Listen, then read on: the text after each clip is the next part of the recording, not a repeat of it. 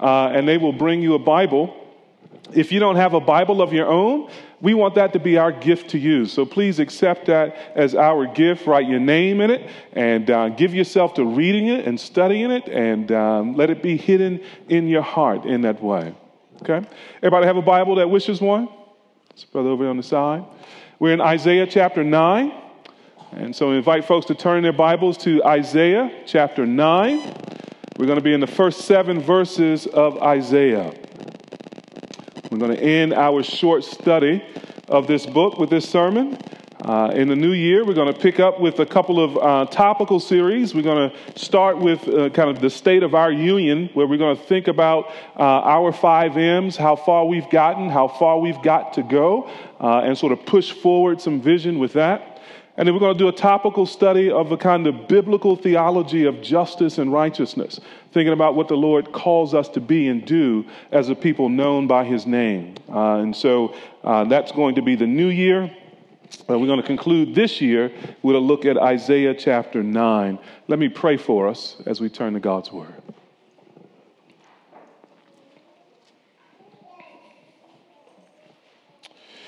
Lord God, we do confess that you are wonderful that you are mighty. Indeed, you are omnipotent. You have all power. We praise you. We adore you. And we thank you that you have taken all of your wonderfulness and all of your power and you have used it for our salvation. And we pray, O oh Lord, that as we look into your holy word this morning, that you would speak to us Please don't let us leave this place without having heard from you.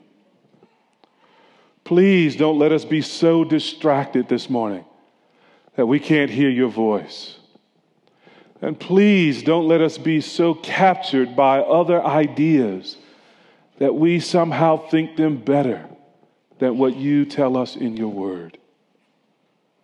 Oh God, we perish if we don't hear from you. And so speak, O oh Lord, through your word Lift up Christ high so that we might see him in all the riches of his glory. And speak, Lord, directly into our hearts so that we might be touched and changed by your Spirit and your word. Speak to us, O Lord, we pray. In Jesus' name, amen. So, what is Christmas all about? For me, as a little boy, it's about the lights and the tree and the gifts. I can mark some of my favorite Christmases by the gifts that I got. There was the year that I got Rock'em Sock'em Robots. A year or two later, my sister gave me an electric football set. That sounds weird to some of y'all, but that was high technology back in the day. And there was one Christmas where I woke up and next to the tree, stacked in a pyramid, probably about as tall as I am now, was this collection of Fisher Price uh, action figures. They were like policemen and firemen and, and water rescue folks, kind of all stacked there. And, and that's the Christmas I really did hear the angels sing. So, for a lot of us, Christmas was about the toys, the gifts, if we're kids. And somewhere along the way, some of us sort of grow out of the gifts and that aspect of how we celebrate Christmas. And you may begin to sound like my mother. My mother now says, you know, Christmas is for the children, it's something for the kids. Or maybe Christmas for you is a certain kind of feeling the feeling you get from eggnog and fireplaces and office Christmas parties, a, a Christmas cheer, they call it. What's Christmas really about? Well, you may have heard the cliche Jesus is the reason for the season. Okay, good enough. But why? Why is Jesus the reason for the season? And which Jesus? Christmas may be the biggest holiday with the greatest number of people celebrating it, who don't know why they're celebrating it. So, this morning from Isaiah chapter 9, verses 1 to 7, I want to ask two questions and answer two questions from the text. Number one, what is Christmas really about? What is Christmas really about? And number two, how does Christmas produce these things?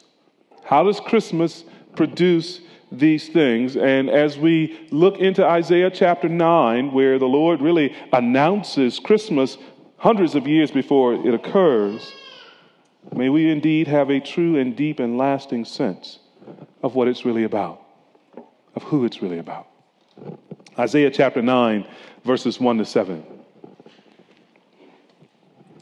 But there will be no gloom for her who was in anguish.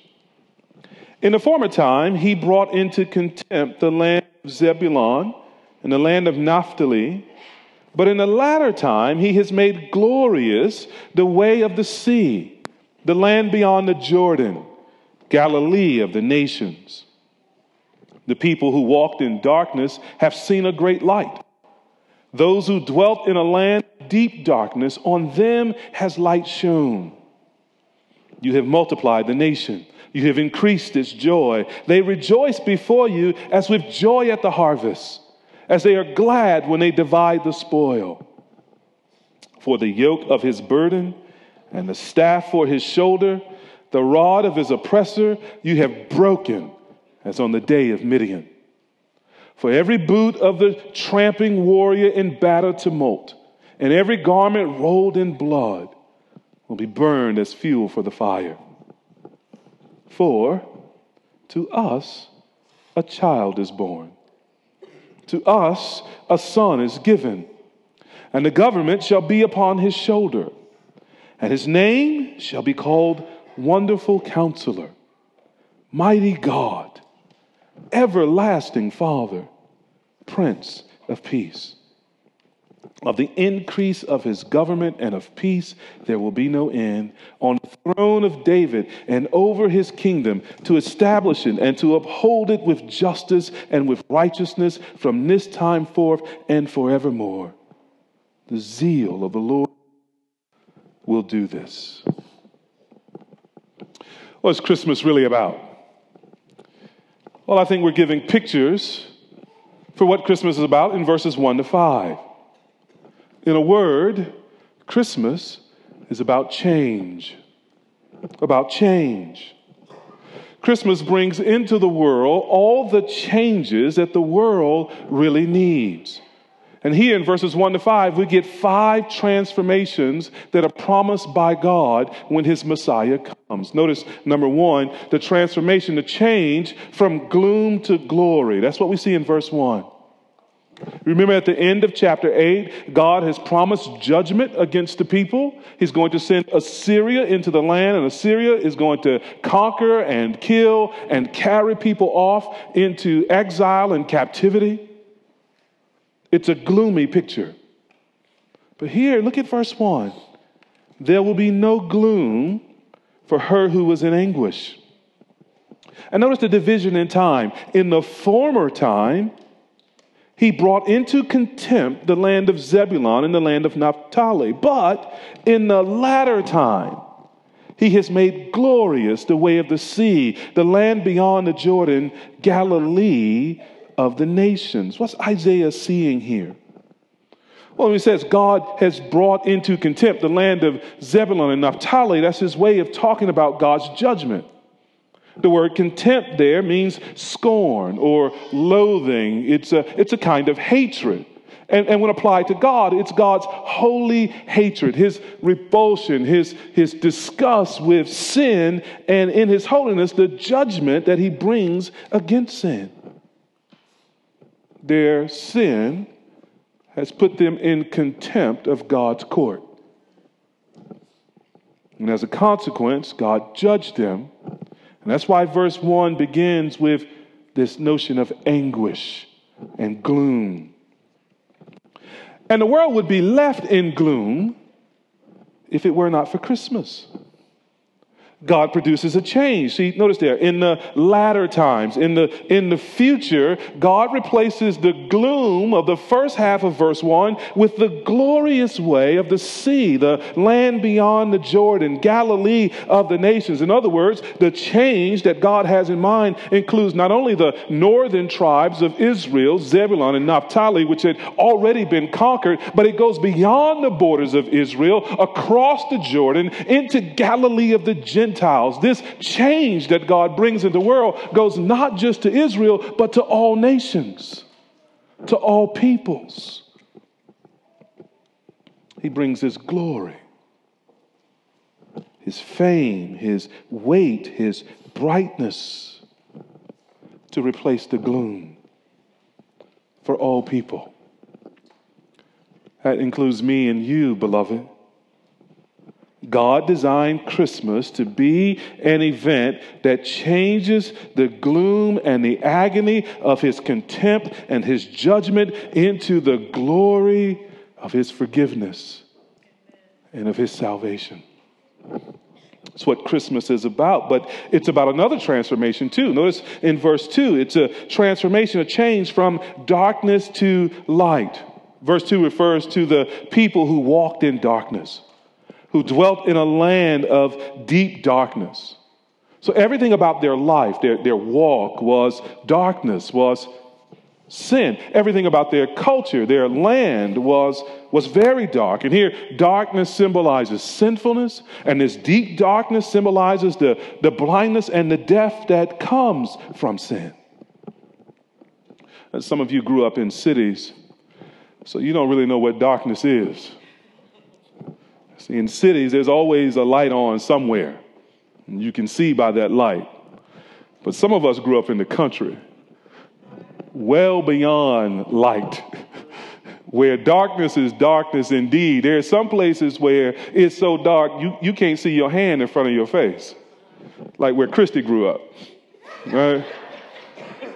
Way out in the country. And this is the image here that, that the darkness of sin, the darkness of that land, it, it, it, it, incapacitates, it immobilizes. You can't walk with any certainty in it. You don't know where you're going, you're lost, and ultimately it pictures death. But now God solves this problem of sin and death with Christmas. The very people who walked in darkness, notice, has seen a great light. They didn't turn the light on. Notice the second part. On them light has shone. This, this light symbolizes, symbolizes the way God breaks into the darkness with, with new hope, with new vision, with a new life of righteousness rather than sin. And it's coming from God to those in darkness. It's not the other way around. So when the New Testament wants to talk about what it was like for Jesus to come into the world, we shouldn't be surprised that almost every gospel quotes this verse. Almost every gospel comes back to this prophecy with Isaiah. You can turn there with me if you like, or you can just write the text down. But in Luke chapter 2, which George was reading so wonderfully for us, a, a few verses later, chapter 2, verses 25 to 32, we're introduced to this man named Simeon, an old man who, who the Bible says had been promised that he would see the Savior before he died. He would see the consolation, the comfort, the, the hope of Israel, the one who is prophesied here in Isaiah 9. It's 700 years later. And Simeon is waiting to see this, and he gets news that Jesus is in the temple. And so he comes in the spirit into the temple. And this is what he says when he takes Jesus in his arms and blesses the child. He says in verse 29 Lord, now you are letting your servant depart in peace according to your word. For my eyes have seen your salvation, that you have prepared in the presence of all peoples, notice, a light for revelation to the Gentiles and for glory to your people, Israel. Jesus is this light. And so we're not surprised in John chapter 1 when John begins to tell us about uh, Jesus and his birth and his incarnation in verses 4 and 9. He reaches for this symbol of light as well. So this is what we read in John 1, beginning in verse 4. In him was life, and the life was the light of men. The light shines in the darkness and the darkness has not overcome it. There was a man sent from God whose name was John. He came as a witness to bear witness to the light, that all might believe through him. He was not the light, but came to bear witness about the light. Then John says this in verse 9 The true light, which gives light to everyone, was coming into the world. Jesus is the true light. And Christmas is about God sending this light into the world to give salvation to all who would believe in Him. It's not about the lights on the Christmas tree or the lights on the house. At the very best, those are weak and, and secular symbols for a much more powerful light that gives life to men. Amen. That's what Christmas was about. Isaiah saw it 700 years before Jesus' birth. 2,000 years ago, the apostles laid eyes on that very light in the face of the Lord Jesus Christ. And 2,000 years later, he's given us that light in the message of the gospel. It's about light bringing life. Now, everyone who is in darkness must repent of sin and life in that darkness and believe in this light in order to come into the kingdom of God. That's how the Lord changes us, removes us from the darkness, and brings us into light. But there's another change. Notice number three, in verse, in verse three, there's a change from defeat to joy. From defeat to joy. Look at verse three. You have multiplied the nation, you have increased its joy. They rejoice before you as with joy at the harvest, as they are glad when they divide the spoil. Uh, that first reference there, you have multiplied the nation. Keep in mind that, that he's just prophesied that they were going to be defeated by Assyria. They were going to be led away into exile. Their numbers were going to be reduced through death and slavery. But Isaiah here is looking to a day when that defeat is reversed. With a number, notice there, is increased. The thought of a growing number of God's people leads to celebration and delight. I said there'll be an increasing joy. I, Isaiah uses two illustrations. He says it's like the, the joy at the harvest. Again, in agricultural societies, harvest time was time for celebration. All the work was done.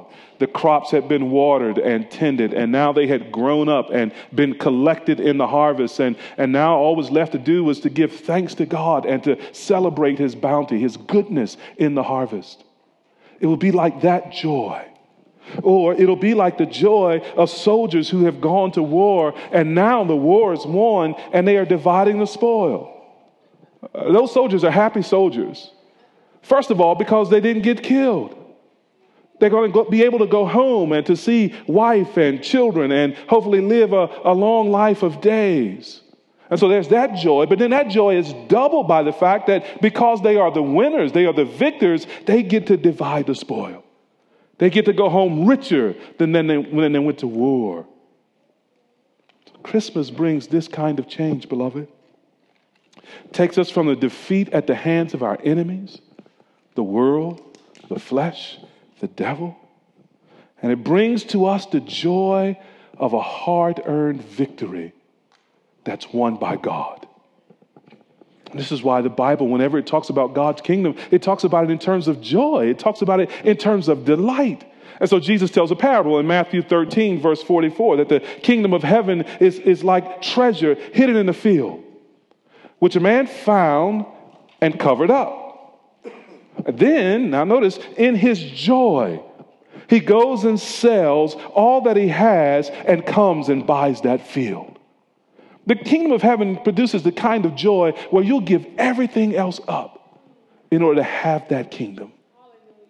Or, or, Paul could write in Romans chapter 14, verse 17, that for the kingdom of God is not a matter of eating and drinking. It isn't a matter of strict dietary rules and religious observances. No, but the kingdom of God is a matter of righteousness and peace and joy in the Holy Spirit. The best thing a person can do for their own joy is believe in Jesus and accept the change that he brings. It's our sin that makes us miserable. It's the Savior that makes us happy. That's what Christmas is about. Not the temporary feeling of Christmas cheer that's over almost as soon as you unwrap the presents. Certainly is over by time you take the lights down. No, Christmas brings an everlasting, ever increasing joy that is as permanent and stable as God Himself. If you would have joy, you must have Jesus. Amen. You must understand Christmas in this way. And it brings a fourth change. Notice there that Christmas, or this promise of a Messiah, takes us from oppression to liberty. From oppression to liberty. Notice verse 4 For the yoke of his burden and the staff of his shoulder, the rod of his oppressor, you have broken as on the day of Midian. A yoke, a staff, a rod are all symbols of being controlled and worked and beaten and oppressed by someone else. A yoke is that heavy harness that an ox wears.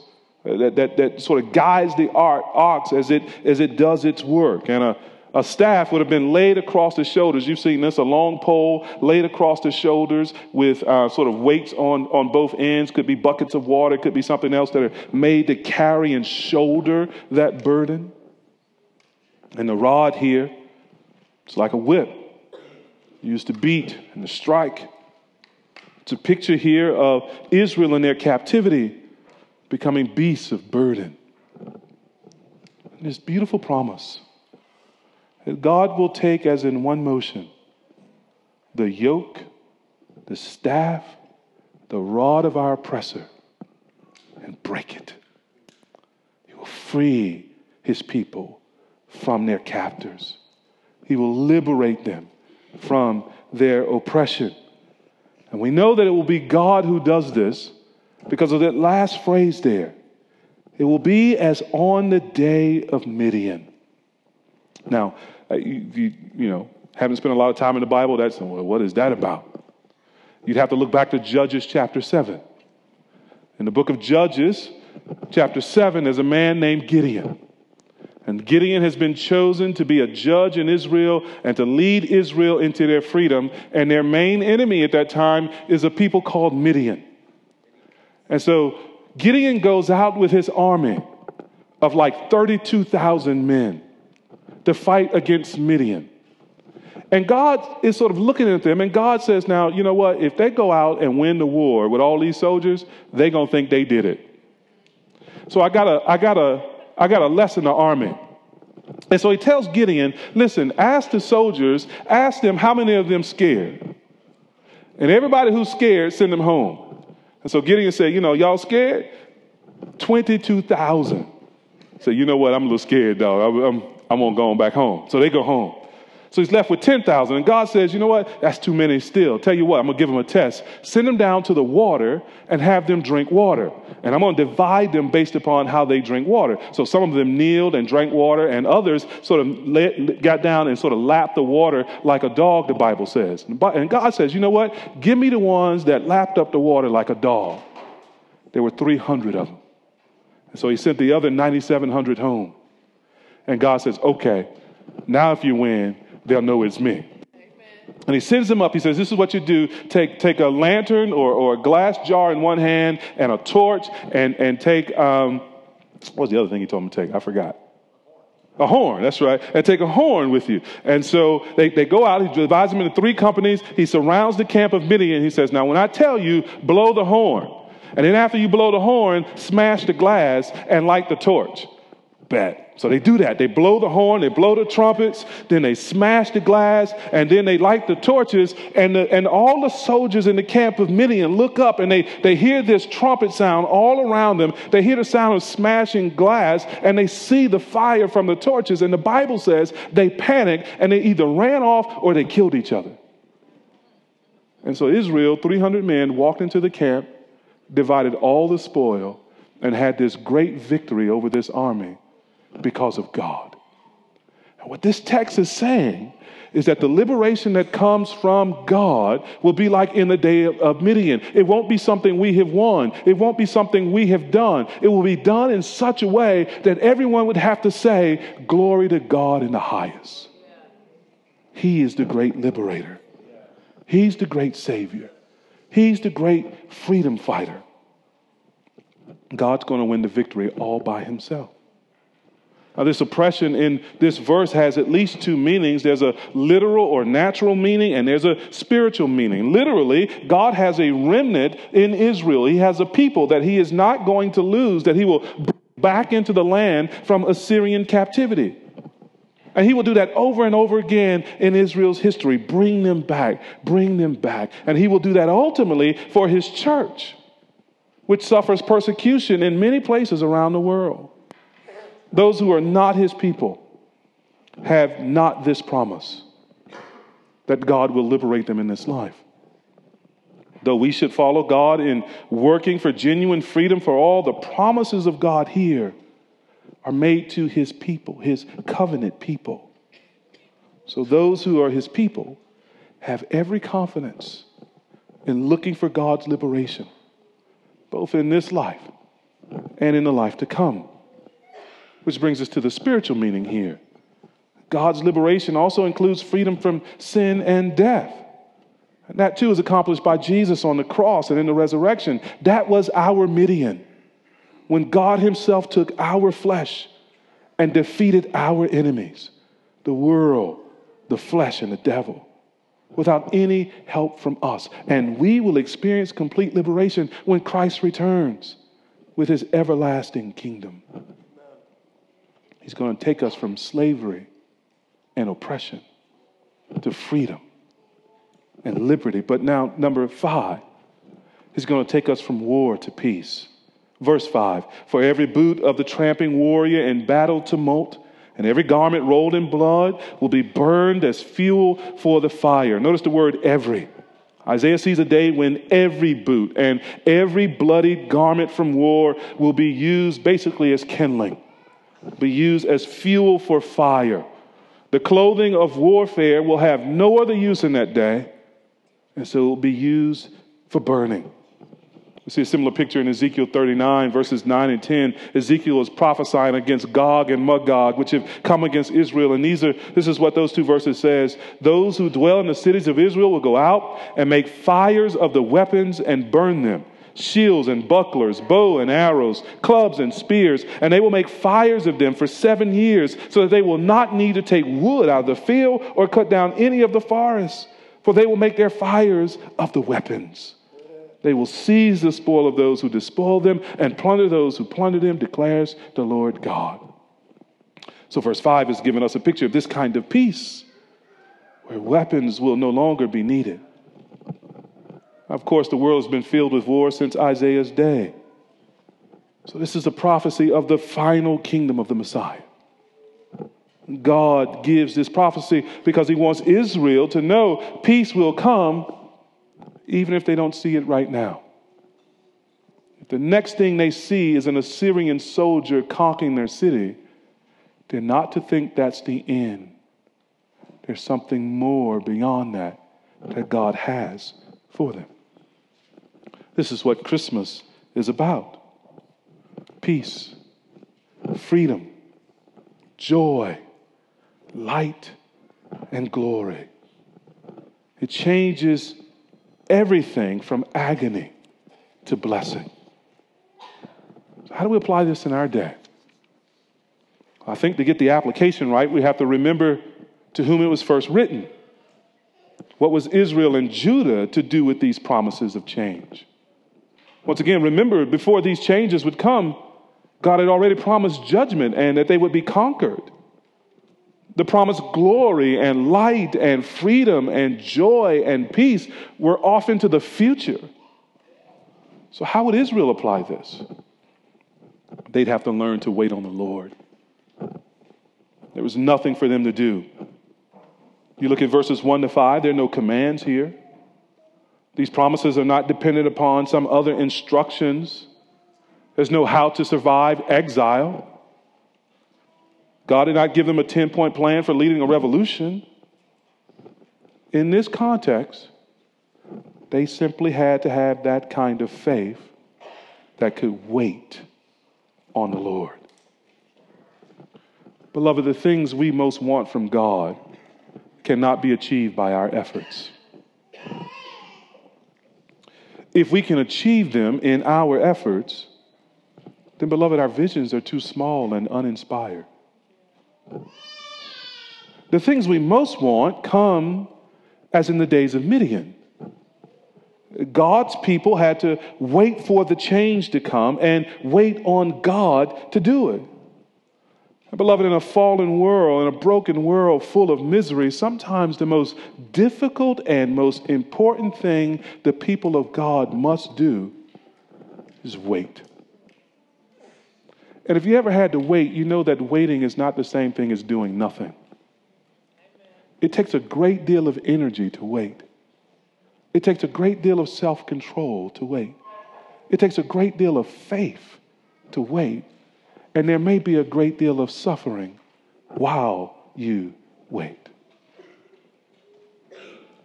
So when God calls us to wait on Him, He's not necessarily calling us to the easy path, He's calling us to the best path.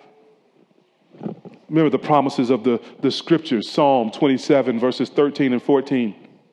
David writes there, I believe that I shall look upon the goodness of the Lord in the land of the living. In that psalm, he's being opposed by all kinds of enemies. So he's not looking at the goodness of the Lord right at that instance. But he says, I believe that I shall look upon the goodness of the Lord in the land of the living before I die. And then verse 14 says, Wait for the Lord. Be strong and let your heart take courage. Wait for the Lord a little bit later, Psalm 62, verses 5 to 7, the psalm writer writes these words For God alone, O my soul, wait in silence. For my hope is from him. He only is my rock and my salvation, my fortress. I shall not be shaken. On God rests my salvation and my glory. My mighty rock, my refuge is God. Or the writer of Proverbs, chapter 20, verse 22 do not say, I will repay. Wait for the Lord, and He will deliver you. And some of you, beloved, are waiting on the Lord. You're wondering if there's anything else that you can do. You're wondering if God has forgotten you. You're wondering if you should keep on waiting or take matters in your own hands. Beloved, keep waiting. Keep waiting in faith. You will reap if you do not faint. Remember the promise and hope of Psalm 25, verses 1 to 3. To you, O Lord, I lift up my soul. O my God, in you I trust. Let me not be put to shame. Let not my enemies exult over me. Then in verse 3, indeed, none who wait for you shall be put to shame. They shall all be ashamed who are wantonly treacherous. The wicked can't wait, and so they're put to shame the righteous hope in God and are never put to shame. Your trust in God, beloved, is never misplaced. Your waiting on the Lord will not ultimately fail. This is what Christmas is about the promise of a Savior in whom we are to trust and in whom we will never be disappointed because he brings glory and light and joy and freedom and peace. Those are the deep things of the human heart.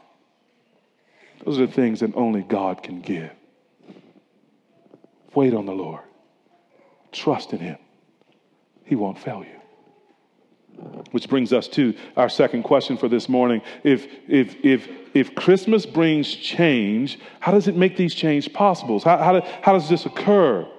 By what force? By what power? Well, in one word, one name, Jesus. Jesus brings these changes. And there's a lot of confusion about, about Jesus in the minds of some people. Different religions have different takes on Jesus. We can go down the block a couple of blocks and we'll find a street philosopher that has their own view of Jesus. But the best place to understand Jesus is in the book written about Jesus, in the Bible. And in verses six to seven, we get this glorious biography of Jesus. And we're told two things there about Jesus. Number one, we're told that he is the Son who is God.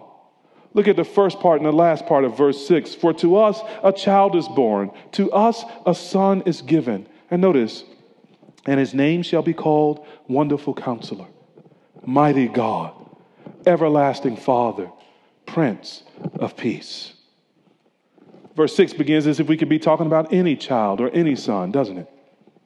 But Isaiah says a child is not simply a, a regular child. This child is not even simply a, a symbol that points to God. The child is actually God.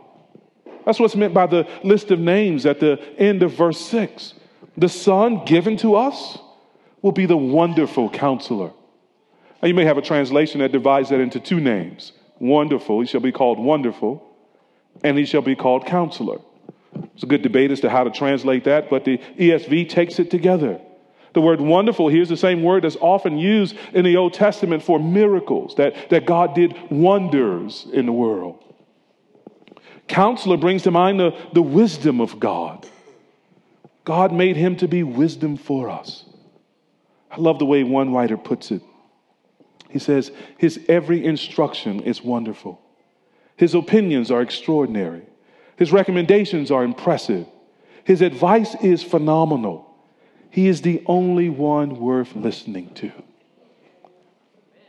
This is Jesus, our wonderful, miraculous, extraordinary counselor who speaks to us and guides us, who teaches us and counsels us that we might walk in the paths of righteousness for his name's sake. He's not only a wonderful counselor, but the Son given to us is also the mighty God. That makes it plain, doesn't it? The son is that unique child that Isaiah 7:14 said would be born of a virgin, who would be named Emmanuel, God with us. He's mighty and strong. There's no weakness in him at all. Even when Jesus is a babe in the manger, he is still upholding the universe by the word of his power. Calvin put it well if we find in Christ nothing but the flesh and nature of man, our glorying will be foolish and vain, and our hope will rest on an uncertain and insecure foundation. But if he shows himself to be to us God and the mighty God, we may not rely, we may rely on him with safety. This is Jesus the mighty God, whom we can trust safely because he has strength to fulfill all that he promises. And he's not only the mighty God, notice the Son given to us is the everlasting Father. This does not mean he's the same as the Father. The Father and Son are different persons in the Trinity. You could translate this that he is the father of the ages. He is without time. And, and in his attitude toward his people, he is always fatherly. Psalm 103 puts it this way As a father has compassion on his children, so the Lord has compassion on those who fear him. And isn't it interesting when you go to the Gospels, the thing that we're told over and over about Jesus' internal state is that he looked at people and he had compassion. He was a Savior with the compassion of a father, the tenderness of a dad with his children. And the Son given to us is the Prince of Peace. At his birth in Luke 2:14, the angels announce on earth peace to men on whom his favor rests. Matthew Henry writes, as the Prince of Peace, he reconciles us to God he is the giver of peace in the heart and conscience. And when his kingdom is fully established, men shall learn war no more. To quote from Calvin again, he puts it very simply Life without this king is restless and miserable. He goes on to say, Now, how should we apply this to ourselves? Bear with me in this quote. Now, to apply this to our own instruction, whenever any distrust arises, and all means of escape are taken away from us. Whenever, in short, it appears to us that everything is in a ruinous condition, let us recall to our remembrance that Christ is wonderful because he has inconceivable methods of helping us, and because his power is far beyond what we are able to conceive. When we need counsel, let us remember that he is the counselor. When we need strength, let us remember that He is mighty and strong. When new terrors spring up suddenly every instant, and when many deaths threaten us from various quarters, let us rely on that eternity of which He is, with good reason, called the Father.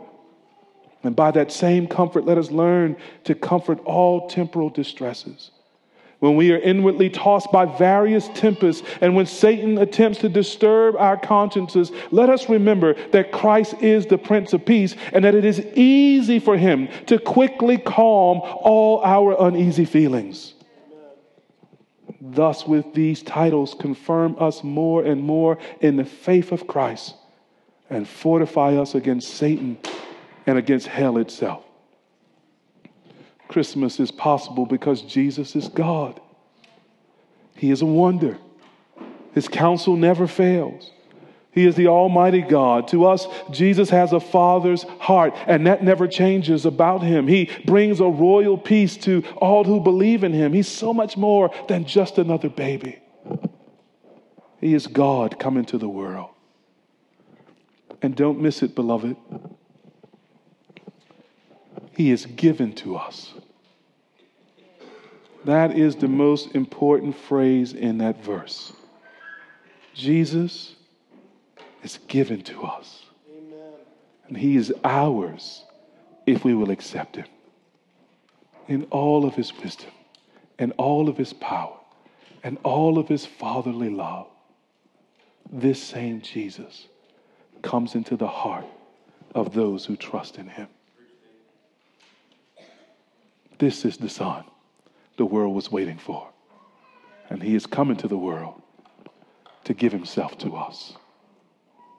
But there's something else we should see about this Jesus. He's not only the Son who is God, he is the Son who rules.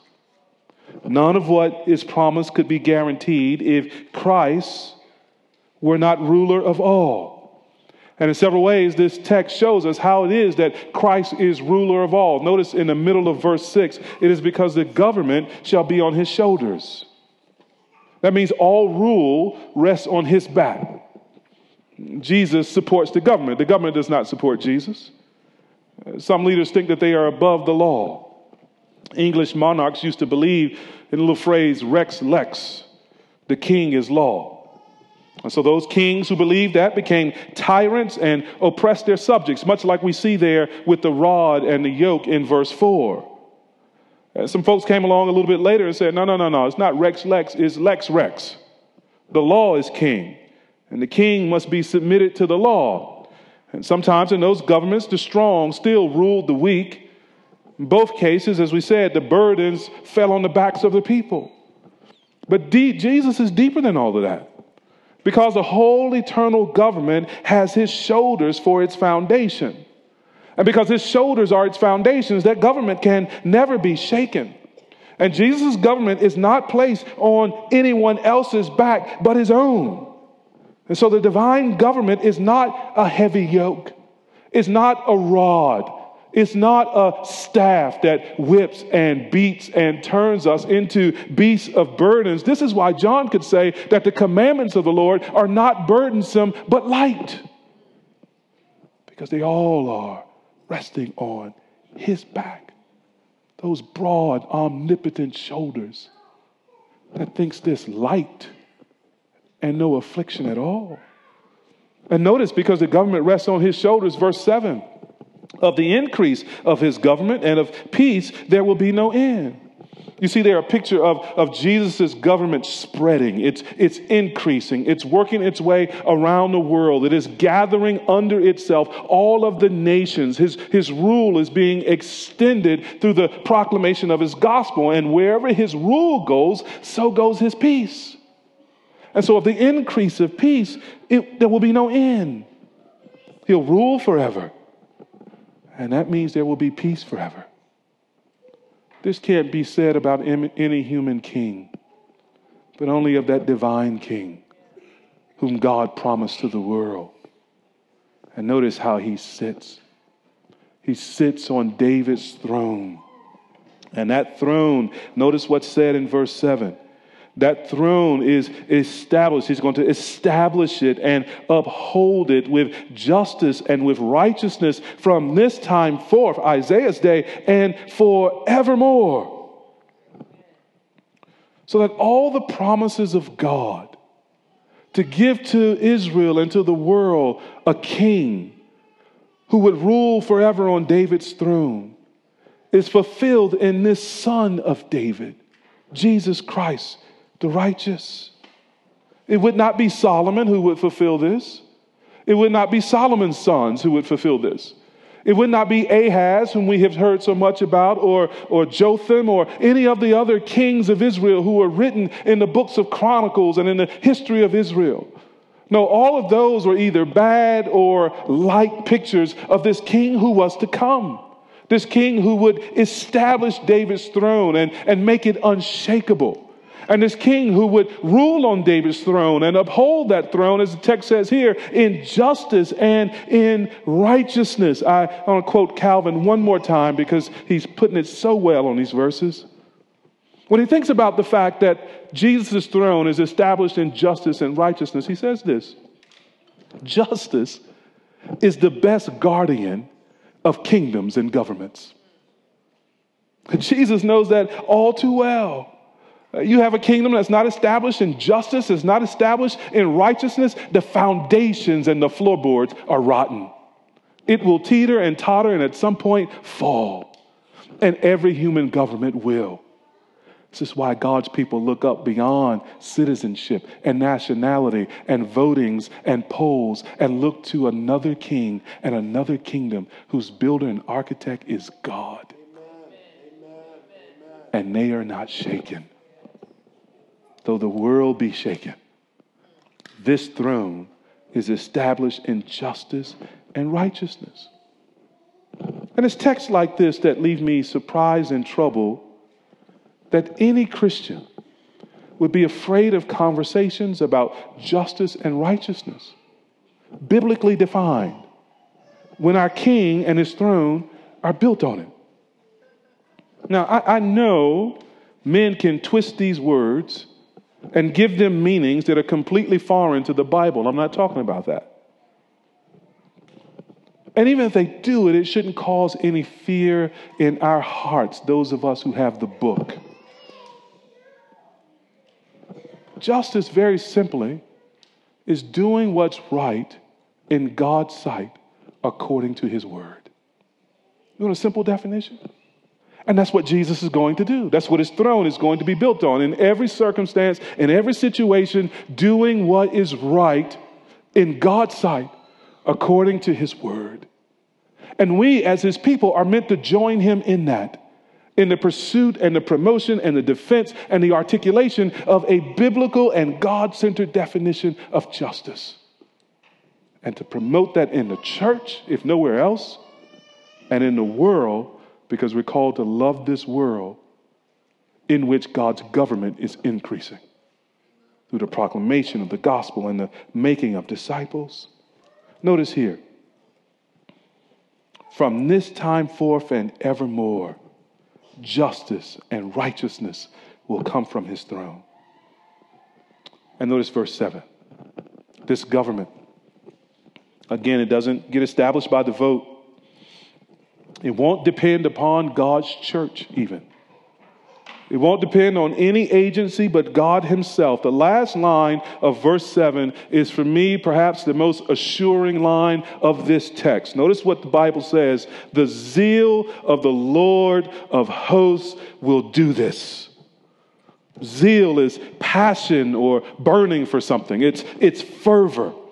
It's like fire. God is on fire for this vision of His kingdom for this vision of his son sitting enthroned, ruling in justice and righteousness, spreading his rule throughout the world, and gathering to himself a people from every nation and tribe and language, a people that looks like this room, only even more diverse. God looks at that vision, He gives that vision, He articulates that vision through the prophet of Isaiah, and He says, Now listen, this is not going to depend on Assyria changing its mind. It's not going to depend on Israel becoming a strong nation in the world. It's not even going to depend on the church sort of taking over the world. It's my zeal that's going to perform this. It's my fervor, my burning, my passion, my love for the salvation of the nations, and my love for the promotion of my son that will perform this. And beloved, where God has zeal to do something, it will be done. Where God has burned to make something happen, other things will catch on fire. Where God grows fervent and energetic and exercises his power to bring to pass his plan, believe it, beloved, every detail of the plan will be established because it depends upon the power of the Lord. This was meant to be hope to Israel. They're about to be conquered. They're surrounded by their enemies. They, they have no hope of doing anything to rescue themselves. They have one hope that comes from outside themselves. It is a God who loves them, and a God who has promised them a future, and a God who is sending his Son into the world that Christmas might change everything. And maybe you're here this morning and you're looking at your life and you're thinking, I need everything changed about my life. And you're even more honest than that with yourself. You're saying to yourself, I've tried to change everything in my life. And you know what? I ain't really doing it. It ain't getting done. Ain't because I don't have the want to. It's, it's because I don't, I don't have the how to. I don't know how. I don't have strength. They are longings for change that are beyond my ability. Beloved, if that's you, you're right where God wants you. You are nearer to your salvation and your change than you have ever been before. Because this is the mystery of Christmas. This is the mystery of the gospel. This is the mystery of the cross. It doesn't require anything of us except that we confess our sins and turn away from our sins and put all of our hope in Jesus to be our Lord and our God, who took care of our sin problem on the cross when he died and was punished in our place, and took care of our righteousness problem in the resurrection, having obeyed God perfectly during his earthly life and having been raised from the grave as a sign that God accepted him in our place. He is the one who both removes our sin and gives us righteousness. And He is the one, therefore, if we trust in Him, we receive all that He is to us and all that He brings glory instead of gloom, light instead of darkness, joy instead of defeat. He brings to us peace instead of agony. He brings to us freedom in His love. That's what He offers to you not just because it's Christmas time, but that's what He offers the world every day. And to anyone who would repent of their sin, put their trust in Him, and follow Him as their God and their Savior. The invitation this morning is to do just that confess your sin, quit your sin, trust in Jesus and receive the salvation and forgiveness and righteousness and peace that he came to bring. It's, it's yours. Unto us a son is given. Receive him and live. We're going to have our potluck fellowship in just a moment. So if that's you this morning, we invite you to take your time, stick around. Come with us to the potluck fellowship, eat a meal Talk with me or Pastor Jahil or Mabuso who led us in the service or George who read the scripture or the Christian friend who brought you. If you got questions about this or want to know more about this or you want to be certain that this son is yours, we'd like nothing more than to help you, to encourage you, to open the Bible more and to show you in the Word how it is that you may have eternal life with God. Stick around. Before you do that, deal with God. I'm going to lead us in prayer. We're going to sing another song. and have a moment of silence. These next few minutes could change your eternity. Don't waste them. Don't let yourself get distracted by people who are packing up or shifting in their seats. Go to God. Pray to Him. Seek His salvation. Put your trust in Him. No one who trusts in God will be put to shame. Let's pray together.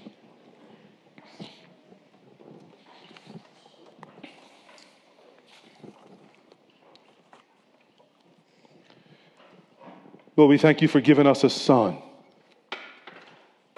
your son, your unique son, Jesus Christ the righteous, the one who is the wonderful counselor, the mighty God, the everlasting Father and Prince of Peace, the one on whose shoulders your divine government rests and the one who establishes David's throne in justice and righteousness for evermore, and the one who rules even now at your right hand from heaven, the one who died for us to pay the penalty for our sins, and the one who rose for us from the grave, defeating death and the grave, that we might live forever in him. This Jesus we praise you for. And this Jesus we celebrate. This Jesus we adore as our Lord and our King. This Jesus we obey in faith. This Jesus we wish to know even more. Grant a personal knowledge of Jesus to all those who are in the gloom and anguish of sin, who are in darkness and lost, can't find their way. Grant this Jesus to all of those, O oh Lord, who are defeated right now by their sin, oppressed by the enemy. Lord, liberate them. Give them peace with you and, and peace inside and peace with men. And Lord, we pray, give them joy, increasing joy. May it flood their souls and remain there forevermore.